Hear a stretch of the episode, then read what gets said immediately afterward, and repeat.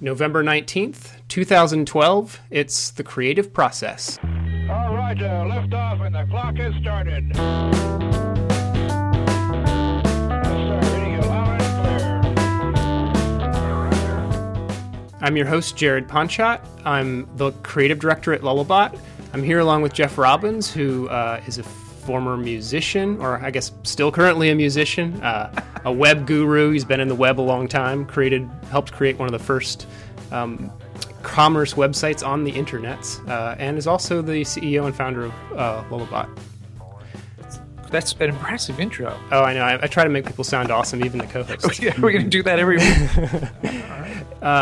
little moment of business here. Uh, Lullabot does support this podcast, and Lullabot is hiring currently. We're looking for people who have talent in Drupal development as well as uh, just front end developers. So if you are one of those, feel free to go to lullabot.com/jobs and see if you have interest. And we're also here with uh, Aarron Walter, who is the, let me get this right, uh, lead user experience designer. I always thought you were the creative director, uh, or I'm not sure what your title is. In your website, you say lead user experience designer at the Rocket Science Group, um, and they're the people who make MailChimp. Um, he also formerly taught interactive design courses. He taught at the Art Institute of Atlanta, here where I live. Uh, he taught at University of Georgia. He's taught at Temple, I believe. I'm trying to remember all the things that I've found on you. Uh, also a member of the uh, Web Standards Project and helped develop the Interact Curriculum Project, which is an open source curriculum uh, to help bridge the gap between people working in the web, web industry and education. Uh, wrote a book recently called Designing for Emotion, which is a great book. I recommend you go buy it. Uh, it's uh, at a bookapart.com. Um, and yeah, I think it's going to be great to talk with him. Thanks so much for being on the show, Aarron. Thanks for having me. Yeah, so let's just jump right in. Um, one of the things that I had written down that I've always w- I've been kind of curious to talk to you about, Aarron, is uh, your book, Designing for Emotion, uh, and just a lot of the times I've heard you speak. You talk a lot about delivering personality uh, within products on the web, uh, mostly on the web, but I, I imagine that you could run a process that would help deliver that across all kinds of products. And I'm kind of curious if you can talk a little bit about creative process and just how how you uncover personality um, and maybe a little bit of history like you the rocket science group I, i'm not sure how long you've been there but as mailchimp began began becoming what mailchimp is today uh, what was that process like uncovering the personality of what mailchimp is Yeah, so I started. Uh, I started at the Rocket Science Group working on Mailchimp in 2008, um, and I, I've been a, a Mailchimp user since 2005. I always really liked it, and uh, I was a you know professor. I was teaching um, a lot of different courses about history of communication media and interface design, uh, usability, and I was teaching this class called Findability, and it was about how to help people find the things that you make on the web and um, it wasn't just you know there was some talk about like search engines and how they find you but that was just a small piece. And uh, uh, uh, one of the pieces was about creating a list and uh, creating blogs that type of thing. But you know being able to communicate with people write great content and how having really great content can draw people in. And uh, so that was how I started using Mailchimp um, in 2005. Uh, and so we, our, our CEO Ben Chestnut, he was a, a guest speaker in my class a lot, and we would actually do like beta testing of some new stuff, new features and stuff in Mailchimp. Uh, my whole class would, would test things out. So I got to know him uh, through that. And long story short, I ended up in 2008 starting at Mailchimp. And so when, when I started, there was a, a bit of a, a fork in the road that we faced. That Mailchimp, although it had been around for a few years, it was just just a just three people primarily um, working on it and trying to make a go of it. Um, the Rocket Science Group started as a design shop and uh, started making email, you know, doing email design and uh, marketing for clients. And uh, so they decided to make a little product or make a little tool basically to make that easier for their clients. And then that turned into a product. But the thing that I always loved about the product, even in its early phases when it was, you know, very uh, basic, uh, was that I could see the people that made the software. You know, when I was interacting with that software, I could see those people there, Mm-hmm. um, and you know, there was a sense of humor. There was this sense of humanity. Uh, there was a personality that was present. Um, and as the product, you know, they were trying to take it further and uh, mature it, and you know, a name like Mailchimp is uh, it's kind of goofy. It's Mhm. uh, it's sort of a funny name, and Yeah. makes it stand stand out. Um, and it was starting to shift towards um, being more corporate. Um, and my feeling was the best thing that Mailchimp had going for it is it didn't look or feel like any of the competitors. It was it was weird. Yeah, that was a time in the web when when generally once once you started at least my memory of making things at that time was I would make something and intentionally try to make it se- seem like and feel like it was made by some giant company and it was this successful legitimate Yeah. product therefore it didn't have the personality of a small team or Yeah. and and for me, you know, as, as starting from a customer and then moving into a team where I'm actually working on the product and the brand and stuff, I felt like that was the best asset, you know, to shape that personality. So um, in 2008, we rewrote every line of code, redesigned every screen, and just kind of restarted and created a V2 of, of Mailchimp. And as part of that, I really wanted to try to push that personality more uh, to uh, see what we could do with that. And I started with this, you know, a couple small experiments, and part of it was, you know, creating personality through copy. Um, the the way that the application talks to you, it felt like, you know, like you would talk to uh, someone else at a at a party or at a social gathering or something. Uh, it it felt very human. It would use contractions instead of saying Mhm. cannot. We'd say can't. Um, you know, talking like we would normally talk to one another, like we're talking right now. Um, and I experimented with this little thing, you know. So Freddie von Chimpenheimer IV is uh, is the mascot, is, Mhm. is the Mailchimp, and he appears at the top of uh, almost every page of the app, where he just says something that's kind of humorous, witty. Sometimes he links to a, a YouTube video that's funny. Um, and if you see that and you think it's funny, great. And if you don't, that's okay. Mhm. Um, and I experimented with that, like what what would happen with this uh, if we if we did this? I knew that I didn't want Freddie to give you stat or say you're logged in or any kind of user feedback because then he starts to bleed into Clippy, the office assistant. If you- right you remember that? yes do Uh, you want to do you want to write a letter do you need help Yeah, so it's you know this character that always steps in the way. Uh, this idea was uh, let's make this application functional, let's make it usable, and then let's add some sense of pleasure and joy and humanity to it on top. Um, that is, uh, it should never interfere with the functionality and usability, the, the, the core workflow that that users have to move through. Um, and so what I found by that one experiment is we got a lot of uh, really positive feedback, and it started to shape customer behavior. That when they would talk to us um, in uh, like support chats and stuff, they would make jokes, and they would talk to us, you know, like we were at a social gathering together.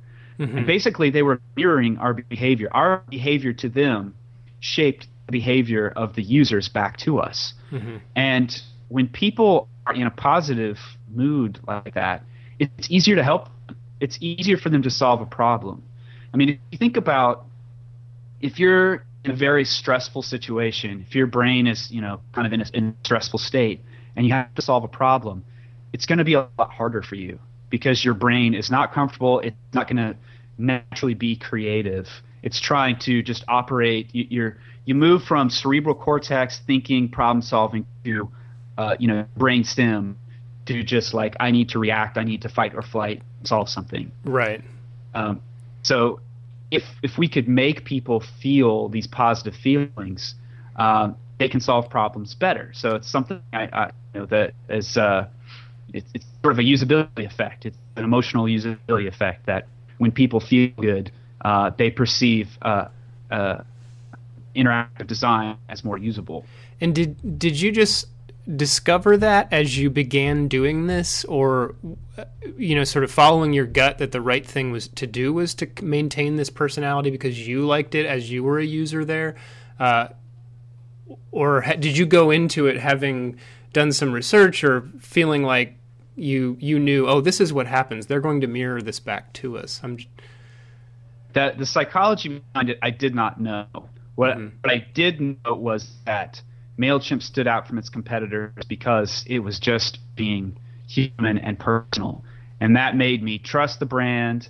I, at the time, like in 2005, when I was a user, there were other options that had uh, the other apps out there that had more features and could do more for me, but Mhm. I didn't really care because I liked the personality of the brand so much that I, I just stuck with it. Um, and so seeing that from the outside, I felt like that's something to follow. But when we started to try to push that a little bit more and explore that more, the psychology aspect started to reveal themselves. And, Mhm. you know, I started to research and learn more about psychology and uh, about, um, you know, priming that we shape this behavior. Um, you can basically shape someone's behavior by suggesting it, um, making a subtle suggestion to them. Mhm. Um, and so that obviously serves business goals that if you create a positive emotional experience for people, they will remember you for a longer period of time. That uh, emotional experiences, whether they're positive, negative, uh, they in our brains are closely connected to long-term memory. So you remember your first kiss, right? I mean, because Mhm. that was a that's a that's an earth-shattering, crazy moment. It might have been a really wonderful moment, or like very scary and super stressful, uh, as it was for for many of us. but but you remember that, and it's because you know, it's, it's our evolutionary way of protecting ourselves and shaping our future. If we have a positive experience, remember that so we can repeat that down the road. If we have a negative experience, definitely remember that so we don't get injured or hurt going uh, forward. right So these are things that that I kind of discovered as we experimented with more and more of this. And sometimes it's like really simple stuff, uh, you know, like under the send button. Mhm. Um, I know that's a very stressful moment for a lot of people. So there's just small copy that says, "This is your moment of glory," Mhm. um, and it's uh, a little bit of positive emotional reinforcement that says it's okay to push this big button. Here we go. It's going out to thousands of people. Let's do this Mhm. And it changes a stressful situation into a confidence building situation. Right. It's you sent you have an email list that I I've been a part of, and you sent an email recently talking about uh, speaking to the I believe they're called the MyGov UX team. Yeah. And, and I found I went and I've read a bunch of stuff about them now, and I found it fascinating, both encouraging that that's happening, but fascinating because I think people who have maybe heard a little bit of what you've been talking about with emotion and design and personality and design personas and these kinds of things think maybe of well the goal is just to have you know oh i'm supposed to find little easter eggs and they're all supposed to be funny mailchimp like jokes and things like that. Um, but personality sometimes um, sometimes the personality of the product or the organization or something actually needs to be very say trustworthy and uh, not at all like there I'm I'm just thinking of examples where I don't want people to I remember a flight that I was on recently and uh, the the way the stewardesses were making jokes during certain things made me kind of uncomfortable because I thought you know I'm, I'm about to climb into a metal tube and have it hurtled through the air by people I don't know and I don't really want them having fun with this thing um, Yeah. uh, I'm just kind of curious whether what what that was like to work with MyGov UX and and those over maybe maybe their persona actually is very humorous. I don't know. It just made me think a lot about you Yeah. know, personality doesn't just mean Freddie the chimp. Um, Yeah, and that's been a hard thing to communicate. Um, you know, because there, it's it's harder to find the examples where there's a clarity in personality for a product or service, um, but it's it's not centered around humor. But so a little bit of the backstory about MyGov. Um, so the the CTO uh, f- for the White House. Um, uh, Todd Park is uh, he's um, it's got this mandate to basically use technology to um, change the interaction of citizens and people in the United States with the government. Mm. And part of that uh, mandate is, is, what spun out of that is uh, a, a, project called MyGov, which is trying to unite all of these different agencies, governmental agencies. So there's like Secretary of State, uh, you know, there's uh, sometimes there's like Homeland Security and and all these different uh, branches of the government that we end up interacting with. And a lot of times, the interaction with the government feels very uh, it's bureaucratic, it's limiting, it's constraining. It feels like Big Brother. It feels mm-hmm. It's, we, spread, we all, it's spread aco- across maybe five different organizations that I have to go get paperwork through just to yeah get my driver's license or something. Exactly. Yeah, and and so we all we just came out of this election. You know, we spent this whole year hearing about politics, and there's this vitriol and this back and forth in politics, and the you know, so pe- the way people think about the United States government right now, it's it's a big conversation that's happening, and. Mm-hmm. I was fascinated by what uh, the MyGov team was was doing because they were looking at personality and they were looking at user experience as a way to mitigate some of those risks and challenges. Uh, and they were trying to create a personality for MyGov that was clear and, um, you know, maybe helped overcome some of the skepti- skepticism um, that people bring to governmental um, interaction. So, this is the part that blew my mind: is that uh, they're trying to create this personality, and so they they researched at the Library of Congress what's the history of how the United States government has talked to people, talked to citizens and immigrants and you know people in the country that want to join the country. Uh, and so they looked at all kinds of stuff. They looked at very early, like rare documents uh, from the uh, you know mid 1700s. They looked at uh, they got private tours of the Constitution, the Bill of Rights, the Declaration of Independence. Uh, they looked at all kinds of these amazing documents that shape this country, as as flawed and and problematic as it is, and you know messy. It's still an amazing experiment, and it, it never ceases to amaze me what what, what we have here. Um, and they looked at that history and they created um, a design persona that's following the same design persona that I kind of puzzled out as I was working on uh, Mailchimp and, uh, and, you know the brand personality there. Uh, they followed the same template and created um, a, a, personality called Eleanor uh, uh, Eleanor Franklin, and obviously Franklin is a is a hat tip to Ben Franklin, and Eleanor they chose it as kind of a strong name, but it's uh, also a, a, hat tip to Eleanor Roosevelt. Mm-hmm. Um, and they define these traits of you know it's trustworthy um, and it's this but it's not that and then they created sample copy um, and they're using that to uh, define some of the design decisions like what type would we use you know to communicate the idea of trustworthy uh, would that be a sans serif typeface or serif typeface? Mm-hmm. uh, what are the colors we would use? And uh, by choosing particular colors how does that relate to the political climate right now? So they're really, really thinking carefully about personality and how it can avoid a lot of the, you know, the bad feelings that people, the baggage that people bring to governmental interactions, and try to soften it and make it feel a little bit more personal without being patronizing. Right. Yeah, that's really cool. The I, I read the article and was kind of fascinated with how this is going to go.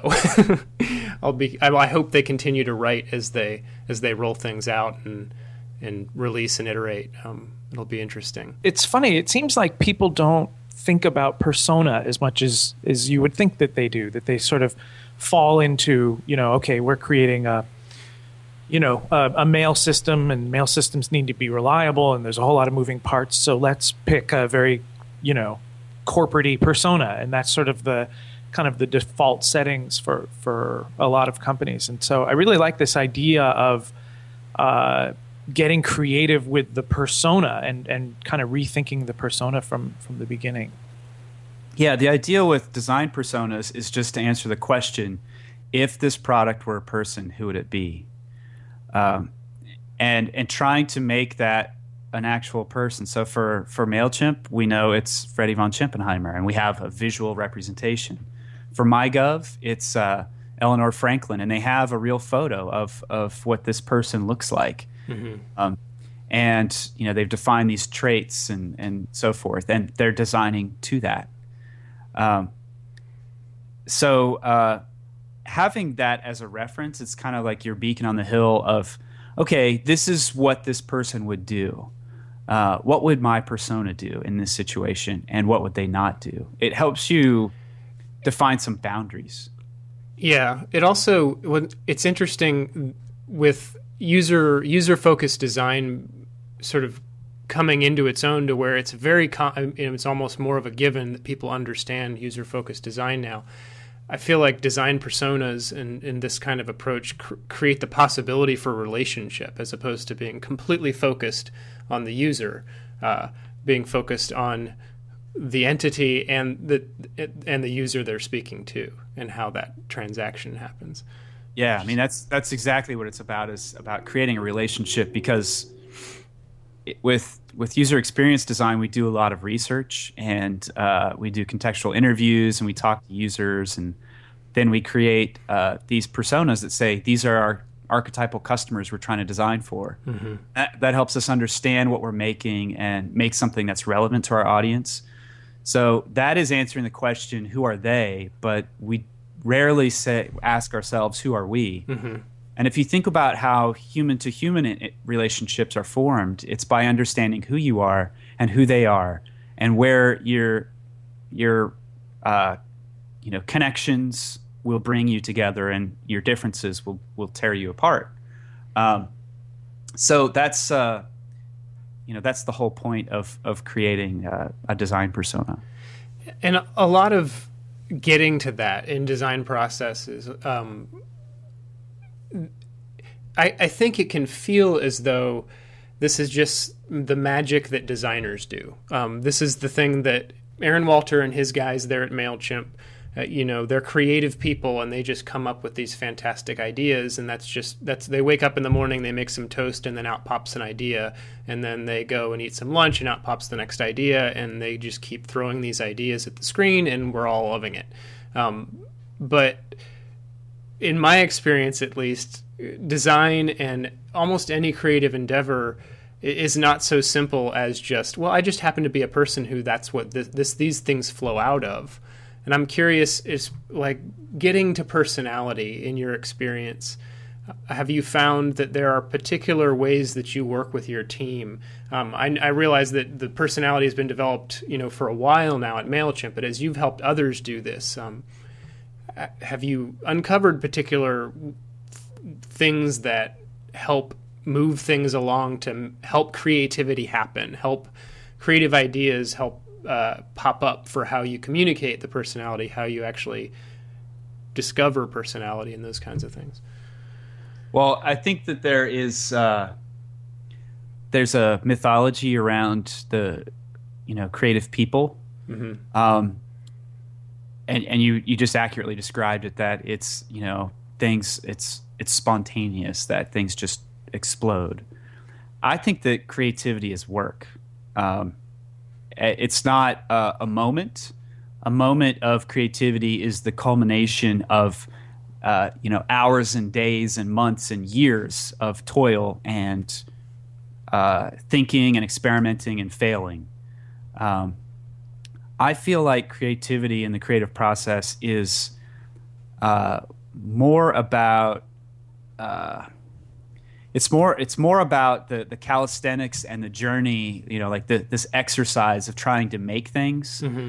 um, than it is about the the final product of the thing that you know comes out and everyone sees and enjoys um, you know if if you're if you're a designer or you're a painter i actually studied painting uh, in undergrad and graduate school and i would do this this uh, these sort of exercise or research process where you know I think every every creative person has experienced the the blank canvas or the blank page moment where you're looking at the void and you're just scared about what am I supposed to create here? I, I don't know where to start. Um, and people can be super creative if they've got something to pull from. They can they can be their most creative when they've got something to pull from. So what I would do as a painter, I would go to the library, um, and this is before you know World Wide Web, where you've got access to everything at your fingertips. I'd go to the library, I'd find a bunch of old science books or books that I thought were kind of interesting, and I would just make you know hundreds of copies, Xerox copies, and then I brought my three hole punch. Uh, and then I would punch holes in them, and I'd put them in three ring, massive three ring binders, and take those back to my studio. So then during the weekdays when I was in my studio making uh, paintings, I could just go to the binder, pull out any image as a starting point, and say, "What's this? What what what's the meaning behind this image? How does this relate to this other thing?" Um, and that always got me through where I didn't have the blank canvas moment. I always had some starting point, mm-hmm. but it's about doing the the the work ahead of time. It's about right. being you know having the calisthenics that exercise um, yeah. to keep keep going. Yeah people operate well with with constraints. I think many creatives have difficulty creating their own constraints. Um, i really like this idea of uh, focusing more on the journey the creative journey. Uh, it, it makes the failures not feel like failures right? Because it's just yeah. sort of part of part of the experience However, my question for you is how do you handle that? Like, that sort of implies um, what I call like research and development time. Like, just I picture like scientists in a lab just sort of doing experiments, but we all know like there are oftentimes deadlines and things that sort of need to happen, you know, soon. How, how do you sort of manage those two things together? Um, I think so for us, I think we do it by having short cycles. Um, and this is something we're still kind of looking at what we do as a company and what we do in small teams and stuff. But w- the one thing that I see is we have these short cycles, development cycles, creative cycles. There's always uh, there's always a deadline, and um, so you basically do what you can with what you've got. There's always a mm-hmm. MacGyver mentality of you know, I don't I don't have everything. Uh, I don't have a week to work on this. I have a couple hours Friday afternoon. What could I get done in that time frame? Mm-hmm. Um, but also, so so there's that. But then there's also the, you know, going back to this whole calisthenic idea of making things, and uh, when you make something, not not feeling like it has to be good. Um, I feel like that's one of the, the, the worst enemies of, of creative people is feeling like what they make has to be really good. Uh, because when you're afraid uh, that you're going to fail, you stop trying. And when you stop trying, you can't succeed. So it's the creative process is about repetitively trying, repetitively failing. And from that, like 90% failure, you get this small piece of success. Yeah. But it's also about reshaping your idea of what failure is. Uh, and, and, just to give you an, a, a, concrete, pretty amazing example of, of that idea, um, Jack Dorsey, uh, who's you know the the guy that came up with the idea of Twitter, mm-hmm. he was uh, really fascinated as uh, a kid with the idea of dispatch um, like a central dispatch that's telling, let's say, cabs or ambulances or first responders, I'm here and I'm going over over there. Um, so he's fascinated with that on a personal level too. Um, he was living in New York and he was working for a company called Odeo, which uh, was would help you collect and organize your favorite podcasts. Right. Uh, so Jack Dorsey yeah, yeah, I loved Odeo, and I, you know, I've always loved podcasting. But um, he created in 2004 uh, just a little prototype, a proof of concept of this dispatch thing. So um, he basically hooked up a, an SMS gateway to a small mailing list. Um, he went out to uh, Golden Gate Park in San Francisco and sent a message to a group of, you know, it's probably a dozen friends or something on this mailing list And he sent it from his phone via SMS. It said, I'm at Golden Gate Park right now. And his friends were just like, uh, I got your message. I didn't really know what to do with that. Um, why do I really care where you are and what you're doing? And he's like, Oh, okay. Well, I, I like this idea. I made it and I want to try it and see what happens. And I guess this is a failure. No one really wants this. Did it send them an email? He did. Okay. Yeah. Yeah. Uh, and so he uh, he put it on the shelf basically. Um, Right. He made the thing, had this idea, this fascination, um, had this impulse to make it. It was a failure. He put it on the shelf. Uh, fast forward uh, a couple years, and um, Apple has a big announcement that they've uh, got this huge new upgrade to iTunes that integrates podcasting. So now you can collect all your podcasts in one spot, sync them over to your um, iPod, and enjoy them uh, at will. And basically, that day, Odeo was just like, we're doomed. This is the end of our company because this big fish just ate our lunch and we're not going to be able to recover. We've got to totally rethink what we're doing.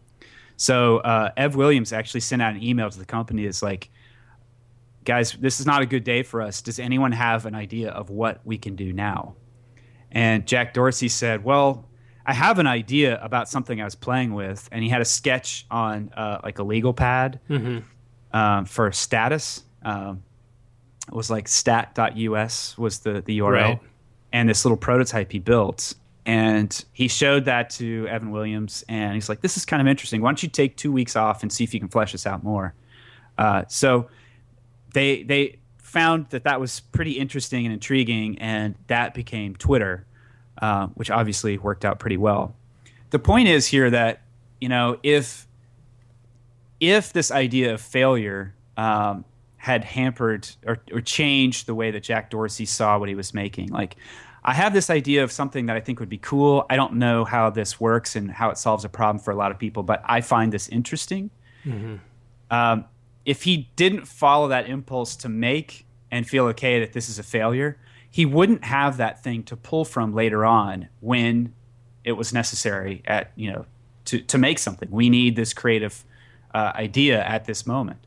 You can't have these spontaneous creative ideas if you're not making stuff, failing, uh, or- not failing, just making and putting a thousand things on a shelf. Sure. If you have a shelf full of of things to pull from, it's easy to have spontaneous creativity and i think that's that's you know the most creative people the designers musicians whoever that we admire that's what they're doing that's their secret is that they've always got something to pull from they're they're never staring at a blank canvas Well, or even looking at things as black and white as failure or success. I mean, right? You know, Jack sent this message to his friends, and they had the same reaction as as most people's friends did when they joined Twitter early on, which was, "Why do I care where you are?" and uh, and you know, and and you know, sometimes there's not that resonance uh, with an idea, and some people could go away and say that's a failure. Um, but I think that if you sort of allow things to kind of live in this gray area, like, well, maybe we could turn this into something that that people would react to. Um, it, you know, I, I like this idea of sort of stacking up ideas um, and sort of having a big, you know, book full of ideas to pull from. Yeah, it's that everything's a remix concept where you can't remix what you don't have and so and you usually you don't remix things that are already a thing because they worked. So, yeah interesting. you know I, what i think that is it, and it it's kind of blows my mind but if you ask people who's their favorite artist uh, they're going to say something like uh, monet or degas or van gogh and i think for a lot of people when they think of creativity and art uh, they have a frozen snapshot of the turn of the, the 20th 19th to 20th century artists. And the way that modernism worked and the way that postmodernism works uh, and then you know post postmodernism in our era it's like there's there's no new idea necessarily there's so many you know we, we've got so many great ideas at our fingertips and then we look at those and we rethink them Right. but so many people they have this romantic idea of you know artist in a studio in a vacuum uh, just sort of having this this love affair with with their brilliant ideas conjured out of out of nowhere. Yeah. Way that it, it it works. I don't think it's ever worked that way, but I think that people don't understand our times quite as well as we would think they do. So, you live in Athens, I believe, right? Uh, and I I know an, several of the Mailchimp UX team through. We have a great web community here in Atlanta. I live here. Do you do you work remotely, or do you work here in Atlanta with the the team here? I, I work um, uh, part of the week, Monday, Tuesday, and Wednesday. I work um, in Atlanta, and then Thursday and Friday I work in Athens. Okay. It, have you? What are some things you've discovered f- about how to manage and scale creative processes across distributed teams? Uh, people working together but not always in the same room. It's something that I wrestle through a lot, uh, being that Lullabot is a fully distributed company as well. Um, just kind of curious your thoughts on maintaining creativity and maintaining output and all those kinds of things when when you are separated and when you're together. Um, uh, I don't know that I have good answers for that, but I think that to whatever degree you can facilitate cross pollination of ideas, um, that is going to be very beneficial. Um, and what I mean by that is people that are working on different things that aren't necessarily on the same team. mm-hmm. Um, obviously, it's important for team members to communicate. This is what I'm working on, and you know, here are the ideas I have. But if you can get more cross pollination of different teams that aren't necessarily working on the same things, um, you start to discover really cool ideas, um, and you start to get a fresh perspective on what you're working on. Um, we're just building this new design space right now that will have all of user experience, uh, the marketing team, and design lab in one spot. And collectively, we have content people. We've got uh, a lot of uh, front end developers. We've got um, designers and illustrators. We've got design researchers. You know, people that are doing a lot of different things that come from lots of different backgrounds some of them are very quantitative thinkers, and some of them are very um, qualitative or you know design thinkers. Mm-hmm. Um, and we're intentionally designing this space to be very open and uh, situated where you, you get a, you mix you intentionally mix people up of different skill sets, so they talk, start to share ideas and look at things in a different way and maybe challenge each other in different ways. Uh, which obviously that works great for an in-house type of scenario, and when you're at a distance, um, you know, I, I, know there are tools for staying connected and stuff, but I, I, I guess I still believe that sooner or later, human beings need to be in the same room together. Right. That, that really helps to get people together on a semi-regular basis for if it's a retreat or. Mm-hmm some kind of a get together, uh, it can be really helpful to just work through ideas really quickly. Yeah, that's that's part of the magic that we found at Lullabot is finding ways to to keep all the disciplines working together all the time and aware of one another, as well as just having to regularly get to people together face to face. You just can't seem to completely get away from that. yeah. Without losing benefits. So, um, you you also uh, were a teacher for a long time, uh, a college professor, I believe, or you taught at colleges at least, from what I from what I remember. Um, do you find do you miss that, and, and or do you find that so much of being sort of a UX lead or a creative director or leading design process is actually a lot like teaching. Um, so I I don't miss it. I thought I would really miss it. Um, I really liked teaching. It it taught me a lot. Um, because I was teaching a lot of different subjects, I had to research and really learn this stuff mm-hmm. quickly on short cycles because I was teaching on a quarter system. Um, and then I would teach and learn as I went what worked and what didn't. I was also doing a lot of freelance at the time. So what I learned from freelance projects kind of came back into the classroom. Mm-hmm. Classroom things uh, informed what I was doing in, in freelance work. So I found that that was a really important cycle for me to be able to learn about something and learn it so well that I can do it and then I can tell someone else how to do it. Um, and what I do today, although I'm not in a classroom, um, I learn by writing actually, uh, you know, and writing is a form of teaching. Mhm. Uh, and I also speak a lot at, at conferences. Um, and between the speaking and the writing, I, I, I feel like those two things are very similar.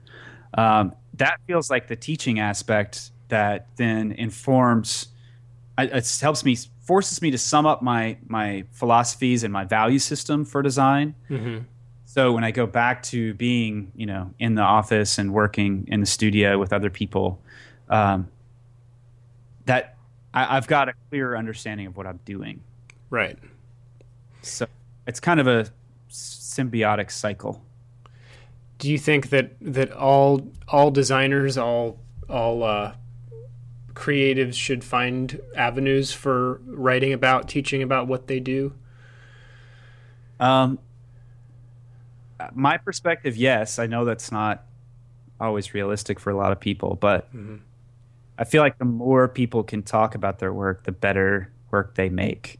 And I mean, let's let's let's be honest. Designers that can't talk about their work, that can't defend their ideas, that can't explain the thought process uh, that went into it, uh, go be a painter because that's Yeah, yeah. You're gonna have a hard time. Yep. and it, you know i don't want to hire any designer that can't talk about their work um, because design is an inherently communicative discipline Yes. you have to communicate with people to learn about what you're going to make then you make it and then you communicate what you made Yep. When I'm hiring designers, I I usually am trying to dig through and find things that they've written. Uh, To me, being able to write well is is being able to think well, and it's almost impossible to design well if you can't do those things. yeah definitely agree with that So, last question: uh, You are a self-confessed coffee snob, and usually, if you like use the word snob about yourself, you must really, really be into it. So, I'm kind of curious about uh, wh- what is your personal uh, setup for creating the perfect cup of coffee. Uh, I like. I really like espresso. Specifically. I mean, I do like uh, doing you know stuff like pour overs and uh, different other methods, but for the most part, I really just like the the history and the nerdery of uh, espresso. And I know it's a little bit cliche for a designer to be into coffee, but so I'm not. Um, you know, if I'm if I'm at the barbershop or I'm at a party, I could talk a little bit about football, but not very well. Uh, Sports, very good at it. I don't really know a whole lot about it. I don't have capacity to be really interested in that. I'm not into like super nerdy technical cars or anything like that. I, for me, coffee is kind of like it's kind of a little. It's it's my it's my bro talk. You know, it's my nerd Mhm. uh, that it's about technical equipment. It's about chemistry. It's about culinary arts. Right. So it's it's uh, it- just mirrors what I love about design, which uh, it's about being analytical. It's it's playing a game of chess while making a painting. And coffee does the same thing, where you know it's culinary arts. There's this subjectivity and curiosity and experimentation that's built into it, and there's like super technical precision that goes into that as well. Right. So I have a, you know, big fancy Italian made, you know, steel constructed uh, espresso machine at home, a professional grinder. And Do you roast your own beans? I don't do that. And Okay. that's something that I, I would like to do at some point. Uh, my wife is a potter and she has a kiln room with all the venting and stuff. Mm-hmm. but I've never tried it. Um, but I think it's fun. I mean, I love coffee. Um, I, think it's you know super sophisticated and interesting to explore, and just never gets old. I agree. I love a good cup of coffee. Uh, I'm I'm also an espresso junkie, but I don't I don't have quite the setup that you do. So, but I envy it. Well, thanks so much for taking time to be with us today, Aarron. Um, once again, uh, feel free to go to his website. It's aarronwalter.com, uh, A A R R O N. It's a bit of an unusual, he's a, a special version of Aaron. Um, and also mailchimp.com check out his work um, it's a great product we use it here at lullabot um, if you're on our mailing list uh, it's sent with mailchimp and um, also his book designing for emotion be sure to check that out as well uh, thanks again aarron Thank you guys. Great. Thanks, Aarron. Roger, you're.